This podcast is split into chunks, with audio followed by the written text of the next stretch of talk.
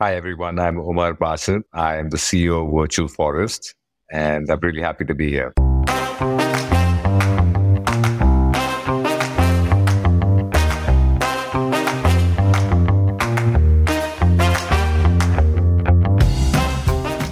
There was a time when the world thought that poverty reduction would only happen through government intervention. But we have now seen how the free market system lifts up the wealth levels of entire nations and builds a robust middle class. Similarly, it is the work of innovative startups more than government intervention that is actually making an impact at scale in the fight to reduce our collective carbon footprint. In this episode, your host Akshay Dutt talks with Omer Basith, the founder of Virtual Forest, which is a startup helping appliances companies to build more energy efficient products. Omer has had a fascinating journey from first running a family business to now building a funded technology design startup. In this conversation, he talks about the impact that is possibly just by adopting superior motor technology in products like air conditioners, fans, washing machines, and electric vehicles.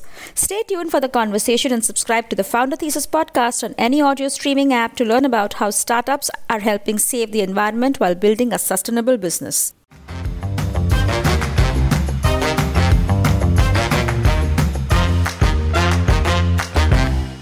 I'm from Bangalore. My grandfather started life as a goat herder, I'm told. Like, started life buying goats somewhere outside Bangalore and then herding them and bringing them to, to Bangalore and selling them at a higher price. He somehow learned how to make ink and also managed to get a contract to supply ink to the to the government during World War II. And in, in a lifetime, he went on to set up what was a huge soap making factory in Bangalore called Desi Soap Works that made sandalwood soap. And from what I'm told, was extremely successful and wealthy, and also in a lifetime lost it all. Yeah, so apparently there was a ban on something called tallow, which is one of the main things that they use to make soap. And that's like animal fat tallow. Yeah, animal fat. Yeah. So that meant that his business fell apart. So my father borrowed a little bit of money from from my grandfather. I think he made him sell his car, and this was when they had nothing to start a electronics company. They set up a company to start supplying capacitors to ITI, Indian Telephone Industry. So they set up a company. My mother and my father set up a company, and they started doing business with a government entity. And unfortunately, when I was six, my father passed away, and so then my mother was forced to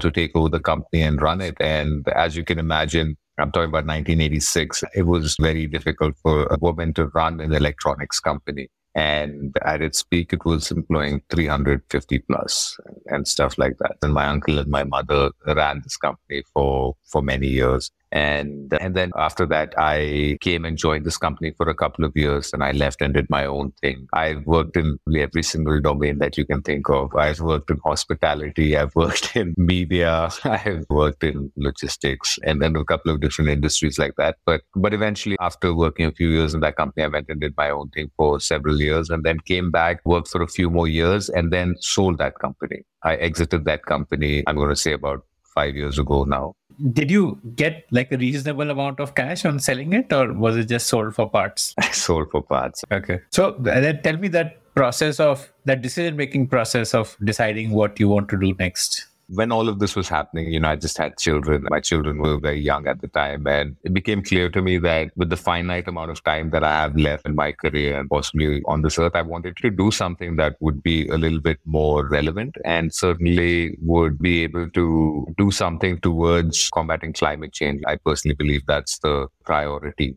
for certainly my lifetime and, and possibly the next century. So there was an opportunity here to go after the application that I knew very intimately. That was motor run applications. Motors consume about 65% of residential energy in your typical home. That's with your fans, AC, refrigerator, washing machine, and whatever other application that you might have the technology which I was working on was for induction motors. These motors typically are 65 to 70% efficiency and absolutely high efficiency motors are a little bit higher than that. The new newer technology, which is BLDC and other motor types like PMSM, are 80% plus. So by shifting over to these motors, you're seeing a certain efficiency improvement, and this consequently leads to more energy efficiency. But apart from that, these motors also can be controlled with high resolution speed control. So you can speed up and slow down or do whatever you want with these motors, it, where you would need a gearbox otherwise to, to change the speed of, the, of an induction motor. So that's the technology that, that I started working on. This is a domain called motor control. I want to zoom in on this induction versus BLDC. What is an induction motor and how is BLDC different at a fundamental level? You know, induction motor technology is something that's been in place for over a hundred years and maybe even more than that. I'm not entirely sure. And and this is a robust design that's that's easy to control and doesn't need specialist electronics. It can be started and on control using electromechanical control. So induction motor is is a stator with copper windings that op- operate as a rotor and uh, and that causes the motor to to move. So like electricity does some magnetization which causes the circular motion. Yeah, so the current passes through the copper windings which causes a magnetic flux which makes the rotor move around. And why is it only 60% efficient? Where is the remaining 40% going? That's like heat waste or something like that? Or? Yeah. Induction motors are prone to heat up. There is certainly loss of power for heat, loss of power for, for sound, then, then the noisier than BLDC motors as well. Okay, so that's induction. Got it. Okay. Now, what is BLDC? BLDC stands for brushless DC motors. Okay, so these are permanent magnet motors. So the magnetic flux is created using a permanent magnet these are more efficient, less noisy, less prone to, to heat, and also have a longer life because of less wear and tear. Why is it called brushless? What is the significance of the word brush here? So DC motors are otherwise use a brush to connect the, the rotor to the stator. Whereas in this case, that is not the case. So induction is AC and BLDC is DC. In a manner of speaking, a three-phase induction motor also operates in a similar sort of method to a BLDC motor, and the same sort of motor control electronics can be used for a three-phase induction motor and a BLDC motor as well. Eh, in a BLDC, there is no loss due to heating and sound and all that. There is, but less. No machine is perfect, so there will be losses for the same reasons, but less, considerably less compared to an induction induction motor. Induction motors have a very, very high starting current. To get an induction motor to, to start rotating, it requires sometimes twice as much of its normal operating current. And that's again a huge challenge because that puts a lot of strain, a lot of starting inductive load on the grid. And imagine everyone started at Okay, but in case of BLDC, because it's permanently magnetized, it's using some permanent magnet, so therefore the it doesn't need so much starting. Yeah, it doesn't. It's a gradual starting cycle, and, and again, it's controlled by electronics, by motor controllers. So you can you can have a sort of soft, what's called a soft start or a gradual ramp up, rather than what happens in the case of an induction motor. The other thing is that in an induction motor can runs at one speed. It turns on, it runs at full speed. It turns off, and you turn off and it stops. And that's these are the only two operating modes. And to change the speed, you need gears. That's the only way to change the speed. You need gears. There are also methods to change the speed using voltage, but then that makes the motor considerably more inefficient. So that's what happens in the case of your ceiling fan with your wall regulator. You're changing the fan speed by reducing the voltage which goes, which reaches the motor. However, at lower speeds, uh, the fan is extremely inefficient. And this voltage regulation is where a capacitor comes in? Yeah. In the case of a wall regulator, yes, it is capacitors that are used to, to do this. Well, I remember as a kid when the fan would slow down, the electrician would say capacitor kharab ho gaya hai, but that's not for the voltage regulation. So that's for that's a motor run capacitor. I'll try to explain what happens. So now when you're using AC current, when the current is in the positive cycle, the motor runs 50% of the overall 180 degrees. However, when it goes into the negative cycle, the capacitor discharges into the winding, hence giving it enough power to complete the rotation. So that's what a run capacitor does. That incidentally is the type of capacitor that my older company used to produce. But in case of a BLDC, you're saying that you can change the speed of the motor without that wastefulness which is caused by voltage control. Absolutely, yeah.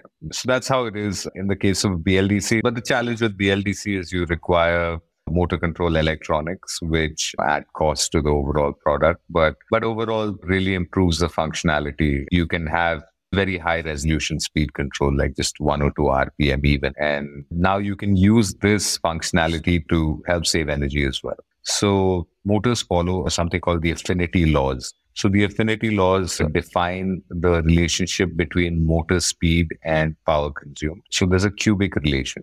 Say a 10% speed redu- reduction in the motor can be a 35% power reduction in the motor. So this is why it's important to be able to control the speed. Now, in the case of a normal, let's talk about air conditioning. In the case of a normal air conditioner, you switch on a fixed speed air conditioner, you turn on your air conditioner, it runs at full speed. When it thinks it's reached a temperature, it cuts off. And then it starts again after the temperature increases by whatever threshold that, that's required. Whereas in the case of an inverter air conditioner, it reaches, it gradually speeds up, reaches the temperature you want to reach, and then it slows down slightly without going off and and the temperature is then modulated very effectively to make sure that that you're using as little energy as possible. So the combination of of the more efficient BLDC motor along with the speed control algorithms that are in place in these appliances, in the case of air conditioning, mean as much as 30 to 35 percent energy saving when compared to a normal air conditioner. You you don't have that cold start energy loss which would happen in an induction motor. You don't have that starting load, plus also the speed control that's in place helps helps reduce the overall energy consumption as well. So there's a very real energy saving that's happening over here. And in the case of an application like ceiling fans, there's literally a 50% energy saving between a normal ceiling fan and a BLDC ceiling fan. And that's very significant. That's very significant. That's a real focus area for us. Like the energy rating so if a like an AC has a high star rating, that probably means that it's because of the BLDC motor, or that could be a major contributor. Oh yeah, yeah. So look, India's been on its energy efficiency journey now for specifically for air conditioning from I'm going to say 2011 maybe, and really the standard and labeling program that's the B star rating methodology is possibly the world's largest energy efficiency program and certainly one of the most effective. The way it works is this is something that that most consumers aren't aware of, and rightly so, is that the star rating system for air conditioners, when it was defined, a five star rated air conditioner at that time can no longer be sold in India. So every two years, the star rating system is revised. So a five star rated unit right now in two years time becomes four star and so on and so forth. We're constantly on this journey to be more and more efficient. And it's interesting that this is not something that the end consumer is particularly concerned about because they're not going to and they shouldn't be liable to pay more for an appliance saying that okay the star rating is revised. It's up to manufacturers and company like companies like us to to innovate and make sure that that these products get more and more efficient and cost the same. So that's the challenge the opportunity and every challenge is an opportunity. What you wanted to do was make these motors the bldc motors as a way to reduce energy inefficiency? So we make the controllers for this. When we looked at this industry that was really the gap. India has a pretty good motor manufacturing ecosystem in place. And the motor manufacturers, while they were mostly making induction motors, have already been able to make that shift from induction to BLDC quite effectively. It was a massive concern whether the Indian motor manufacturing ecosystem would be able to catch up. But you know what? It's happened rather easily, in, in my opinion, compared to what people were expecting. Who are the biggies in motor manufacturing? So, of course, different applications have different uh, different players. So, in the home appliance space, there's a company called PICL, which makes motors for air conditioning outdoor units and indoor units. There's a company called SCPL, again, Swaminathan Enterprises. And of course, you have the fan companies. The fan companies make 40 million motors a year in India, and and they're all the Cromptons of the world, the uh, Havells of the world. And interestingly, company that I have so much admiration for, this conglomerate called Yash Fans. I think they might be they might make around 30% of the fans that are used there, maybe even more than that, used in India. Just one company. And of course, they make and brand and sell you know all of they're a contract manufacturer. Yeah, they're contract manufacturers, ODMs. Yeah. So these applications are extremely material in terms of our overall energy mix. So currently, 25% of uh, domestic energy usage in India is from ceiling fans and only about 13% is from air conditioning. But come 2030, with the forecasted penetration of air conditioners in Indian homes, that energy mix will move to a 30% energy consumption by air conditioning. And I think ceiling fans fall to around 15 or 16%. So as you can see, this is very significant. At this moment, that 25% of domestic energy consumption, sorry, residential energy consumption from ceiling fans is equal to 6% of India's total energy consumption. And that's really, that's a huge amount. So imagine if you were able to replace all the ceiling fans with BLDC ceiling fans, that 6% would become 3%. Imagine this is such a low cost and such a low friction way to save 3% of India's total energy consumption. And that's, it's ridiculous. So there's that. And, uh, and as the penetration of air conditioning increases, I think India has, has about 8% residential air conditioning penetration. Of course, that depends on who you ask. It's between 5 to 8%. And this will be about 30% by 2030. So yeah, growing incomes, like the first thing you do as your income in- increases buy an AC. Growing incomes, but also it's going to be a point where it's going to become imperative for human comfort for people to use air conditioning, especially at in these extreme summers that we're already experiencing, and it's going to be getting considerably worse in, in the decades to come. So that's what we're going after. So you said with co-founders, tell me about that. Like, why did you want to have co-founders? My co-founders are also like the custodians of our technology.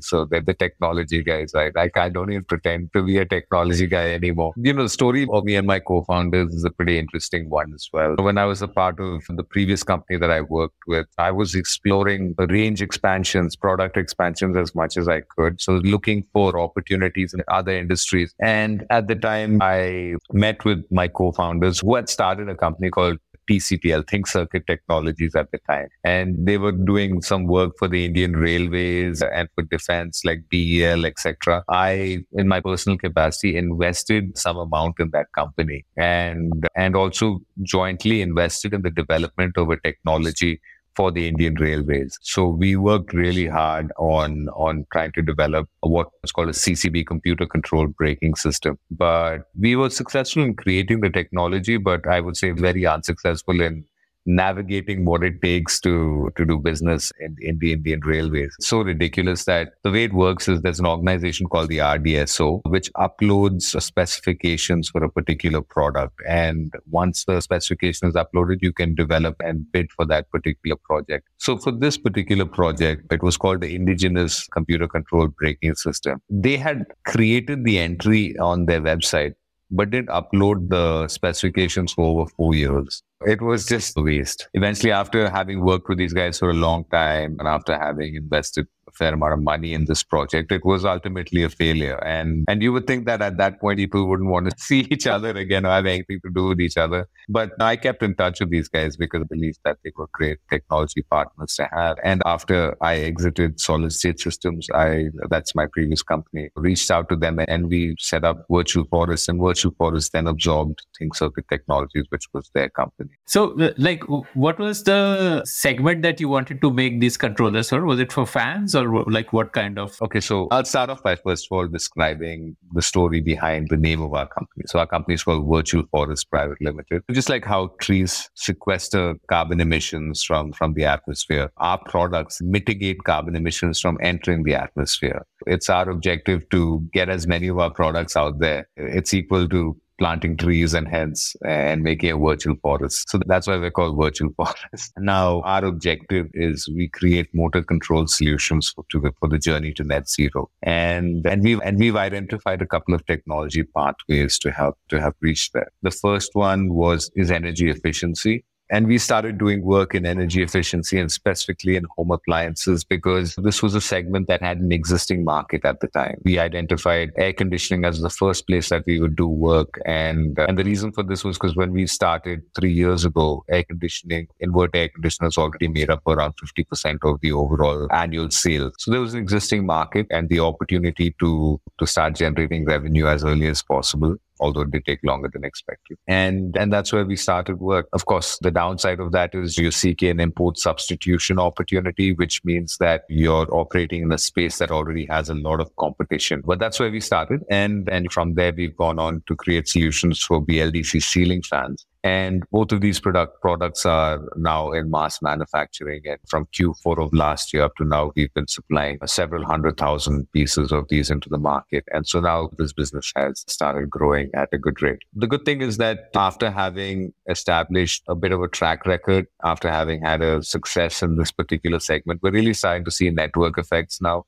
So First of all, we are getting a lot of repeat business from our existing customers for other appliance requirements but also you're slowly gaining some kind of leadership position as far as motor control is concerned at the moment. And we get a lot of adjacent projects as well in other applications. And now in customer validation, we have a couple of couple of key new products which will be entering production this year as well. So we have a solution for solar pumping, which again is a huge huge application for and for emissions reduction and and that's and also we have a, a, product for inverter washing machines which will go into production this year. And and also other small home appliances like mixer grinders and stuff like that. So all of these are BLDC motor controllers for these applications. So they make them much more efficient, but also add a whole lot of new functionality and reliability to these applications. So that's one of the major technology pathways. Pre virtual forest, the controllers were being imported from China. Yeah, yeah, 100%. They still are to the majority, the vast majority of controllers are still imported. And that's, yeah, that's another major theme is the fact that we're really trying to make sure that certain applications like air conditioning, where there's going to be so much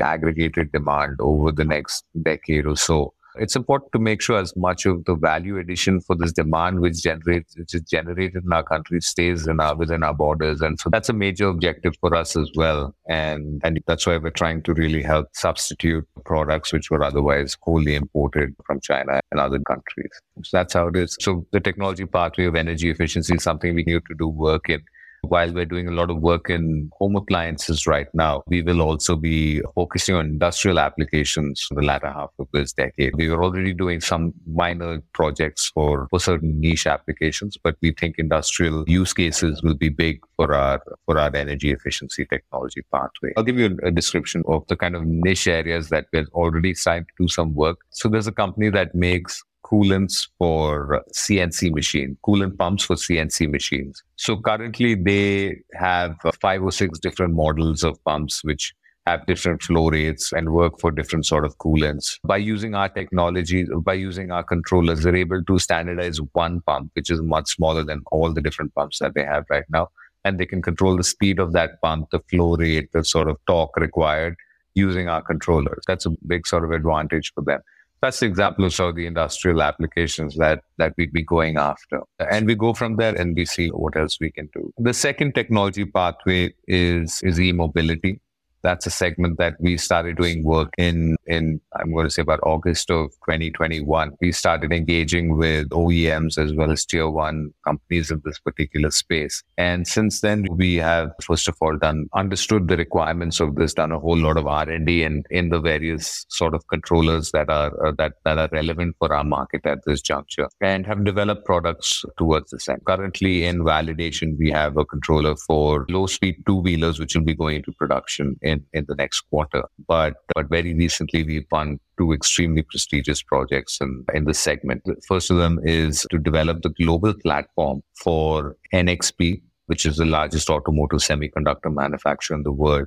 and Arrow Electronics. So Arrow and NXP have joined hands and contracted us to develop a controller, which will now be their global platform for this particular application. This will be for high speed two wheeler and light logistics application. We will own the IP, but they will have distribution exclusivity for a period of three years. So this is great. They've recognized our capability and are investing in this development. Well, what does Arrow do? Arrow is the world's largest distributor of semiconductors, Arrow Electronics. Yeah. The second project that we've that we've recently won is is something that we're extremely proud of. There's an organization called GITA Global Innovation and Technology Alliance.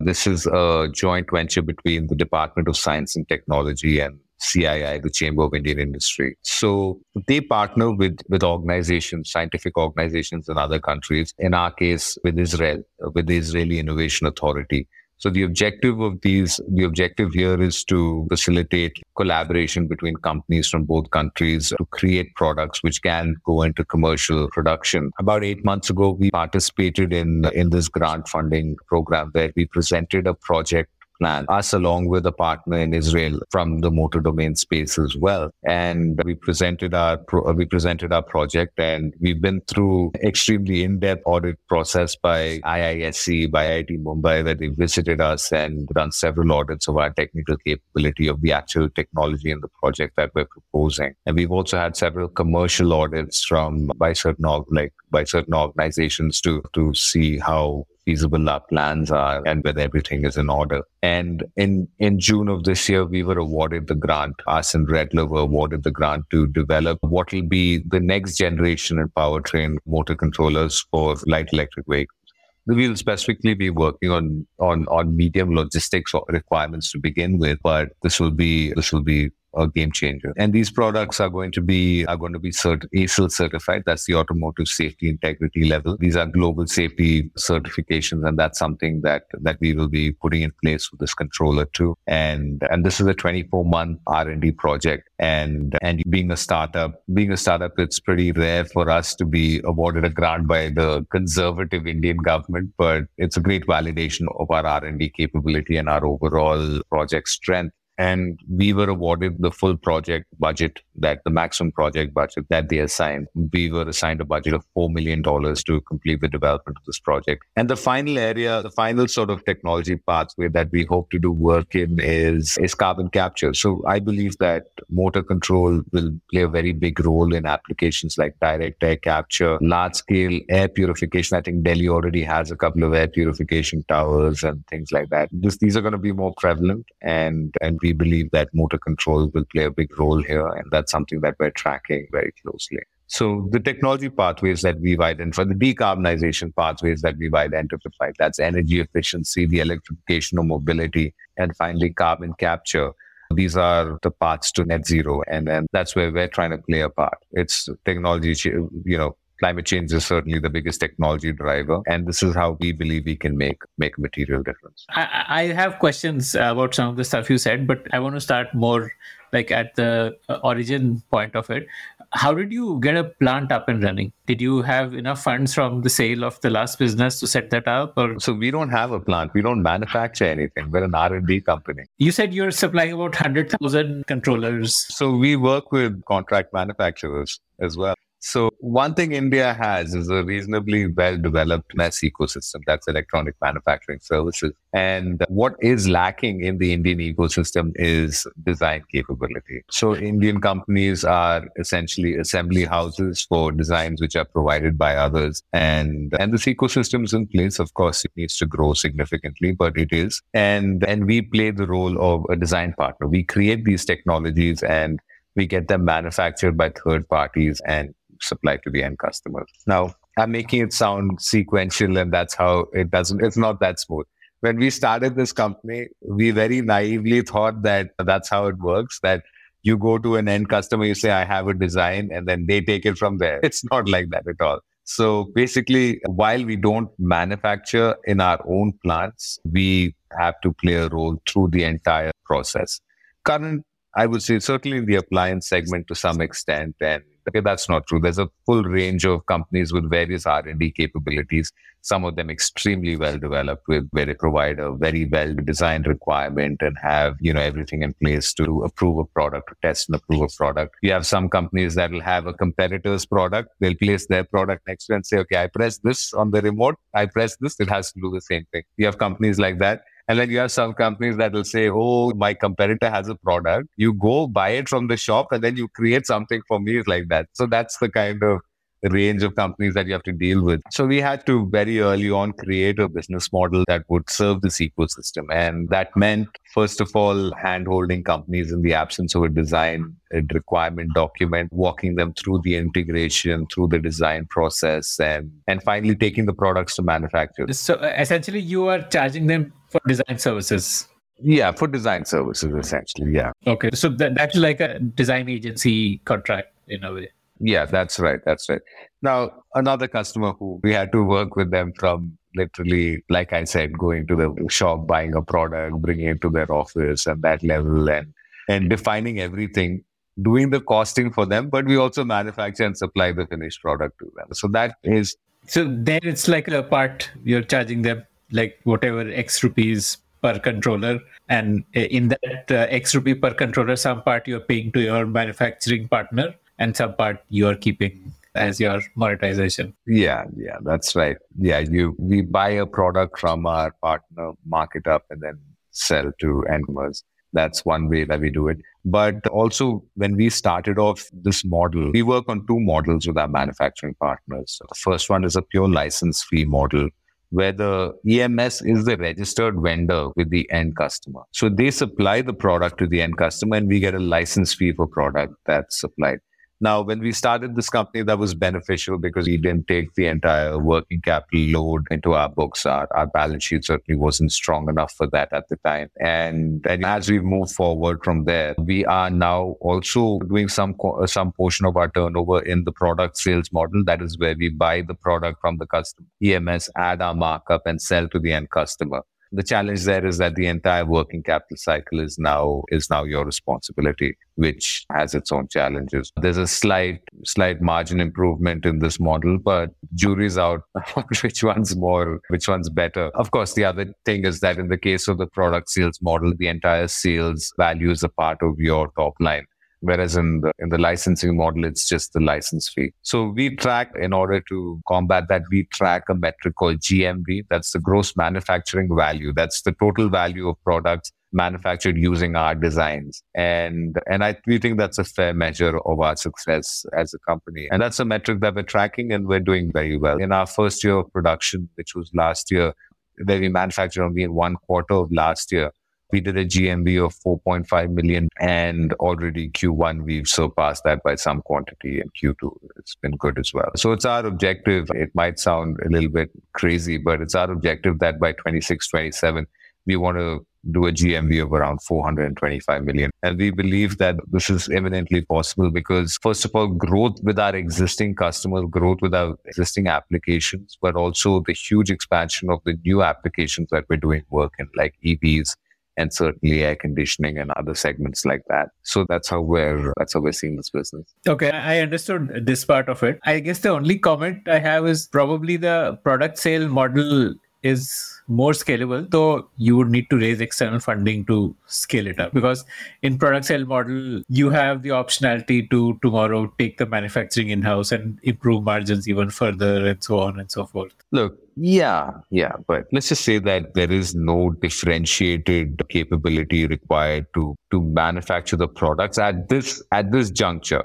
However, if there is some specialized manufacturing capability required, then it would make sense for us and to do this in house. But at the moment, it's not a part of our plan. Also, I've worked in manufacturing for so long. I'm so done with that industry. Okay, I understand. Okay, I'm only half joking. But also, there isn't, in just pure play EMS as it stands right now, I just don't think there's enough margin available to really justify getting into manufacturing specifically for, for these products. Have you raised funds so far? Yes, we've had in, in July 2020, before when we were pre revenue and pre product, we raised a, a pre series A round where a company called Napino Auto and Electronics uh, took a strategic stake in Virtual Forest, a small strategic stake in Virtual Forest, and and they continue to be one of our, I would say, our key manufacturing partners as well. So it's worked out in that way.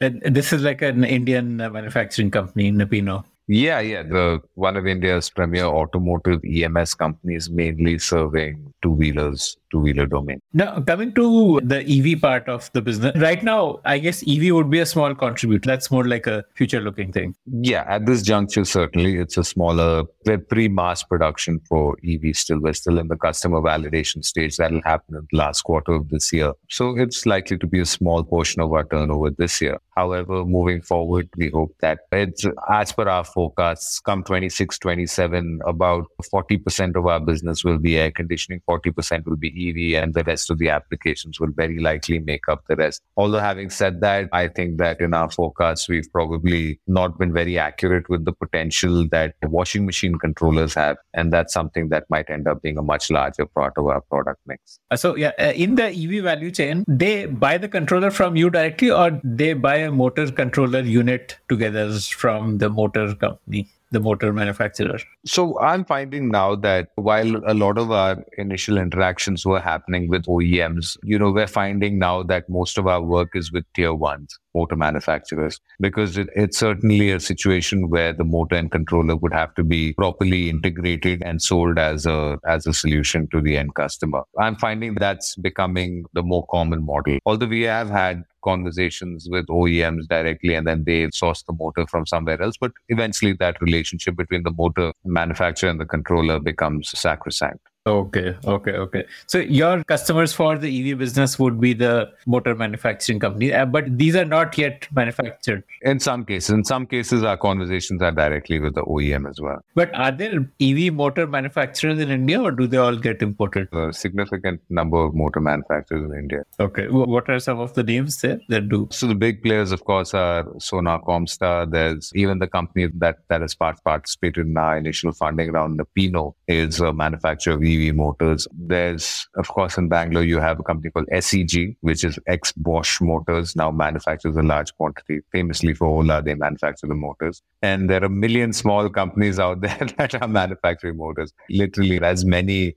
motor manufacturers as they are two wheeler EV manufacturers out there. In the long term, I'm guessing your customer base will be these motor manufacturers, right? Because for an EV company, it's a lot easier to buy an integrated unit than to buy from two separate places, like the motor separately and the controller separately. Possibly, but some of the OEMs which have a well developed understanding of the electronics would want ownership of the technology or in some cases be involved in, in the controller, certainly controller approval but also the software are part of that. Because there's a huge amount of integration between the controller and the panel as well. So the display, that's also something that has to be considered. Your controller versus the controller of a let's say a legacy player for an EV motor, what would be the performance difference between them? Right now, our competition is Chinese imports. There is nothing else happening. There are one or two companies. There's one one major company which is a, a, Chinese company which is assembling in India. There's a huge huge way to go as far as performance of electric vehicles are concerned. They are particularly low performance at the moment. So, to first of all, to begin with, our controllers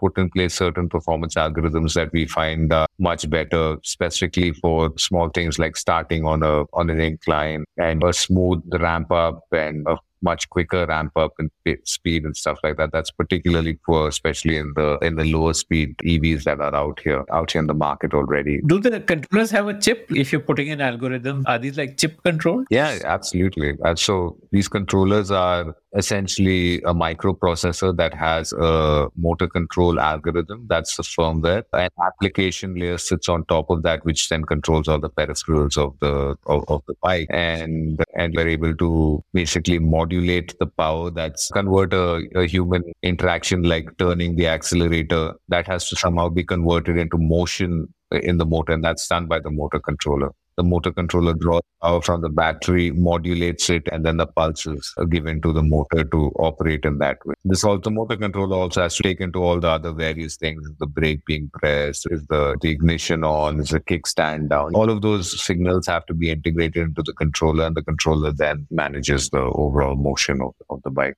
fair amount of data going into the controller. Yeah, fair amount of signal going into the controller. Yeah which is why like a more sophisticated manufacturer would want a deeper control because it, to engineer all the signals and like to engineer the performance also the controller would play in. Absolutely because the performance of the bike assuming it's not an absolutely underpowered motor and all of that stuff is largely controlled by the controller performance and that's a key part of, of the overall piece. What you are doing better than the chinese imports is that your algorithms are more finely tuned for these niche use cases, these specific use cases. That's, yeah, we believe that's a major part of it. But apart from that, it's the integration with the motor plays a very big, big part in it. And that we have particularly developed expertise in that area. And um, just in general, the, the hardware design, the performances of the overall hardware is also, it's when we say Chinese imports, again, there's a myriad of companies out there and you have low cost players which make low cost products and you have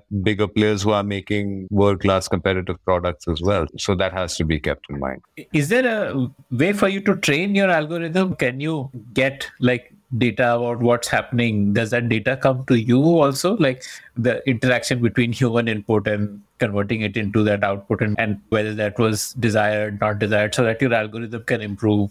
How do you build a better algorithm? Capturing usage data will definitely help. And that's something that we hope that we'll be able to get from the EV manufacturers. This is all being captured on the at the display level and at the HMI level. And that, if it's shared with us, would, would always help us improve our performance algorithm. But the motor run algorithm it's, itself is something which is designed at the at the design stage to create efficiencies and to make sure that the performance is good and low noise and stuff like that. So that's something that happens at design stage. You would be working in a lab and you would be testing out multiple settings of the algorithm and tweak the algorithm and to constantly see which one is yeah yeah. There are a huge number of parameters which have to be considered and that's something that that's a constant part of the r&d process. Does your r&d happen on a virtual motor or does it happen on an actual motor? So some of the design happens like the algorithm design happens using matlab and that's a simulated environment but most of the work happens on actual physical setups. And tell me about your org structure. Like, what kind of headcount do you have, and so on? So we currently have 32 person headcount. Five co-founders, and all of us have really great complementary skills. First of all, our technology leadership is a part of our co-founding team, which is a huge advantage. Our CTO Nazir is, of course, the overall custodian of our technology, but also the key interface with clients and, and you know, the EMS partners that we have. Ajanan heads the firmware and software function in our company, and Ravi heads hardware and motor control. He, he heads that functionality.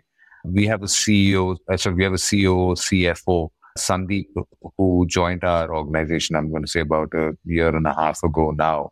He's also part of our co-founding team. Sandeep comes from, has a huge amount of experience in, in global organizations, having played very senior roles. He was the CFO of Dell EMC India, also the VP of Finance for HP India and various other very senior roles. So he comes on board to really, I like to say, take us from being a pirate ship into a navy to help us really we need to know how to build an organization that has hundreds and hundreds of people in our headcount. And that needs to happen in the right way. And Sandeep is, is on board to help us do that and I'm CEO Virtual Forest. And, you know, I mostly, mostly work on strategy and partnerships and, and growth and things like that. And also making non-technical comments in technical meetings is something that I'm told I do quite a lot. So all of us are, all of us have had some amount of entrepreneurial experience as well behind us. Me probably a little bit more than my, my co-founders. And you know, we all bring, I guess, a lot of lessons to the table and things that we're trying to get right in virtual forest. And the short time that we've been at it, we feel like we've uh, we've been able to make a good a good run of things. I try and there's this urban myth that uh, you know Francis Ford Coppola when shooting Apocalypse Now, I, I'm probably showing my age a little bit, but like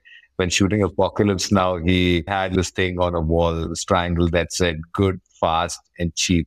And you could pick only two. So if you want something that's fast and cheap, it's not going to be good you want something that's cheap and good, it's not going to be fast. I found out many years later that he didn't really do this. It's just never been met. But in, in our case, I try after learning lessons in my entrepreneurial career and, and, uh, and my co-founders as well. Our triangle is growth, survival, and indiscipline. You can't have, choose two, you can't have all three. So if you want if you want growth and survival, you can't have indiscipline. If you want growth and indiscipline, you're not going to survive. And that brings us to the end of this conversation. I want to ask you for a favor now. Did you like listening to this show? I'd love to hear your feedback about it. Do you have your own startup ideas? I'd love to hear them. Do you have questions for any of the guests that you heard about in this show? I'd love to get your questions and pass them on to the guests. Write to me at ad at thepodium.in. That's ad at thepodium.in.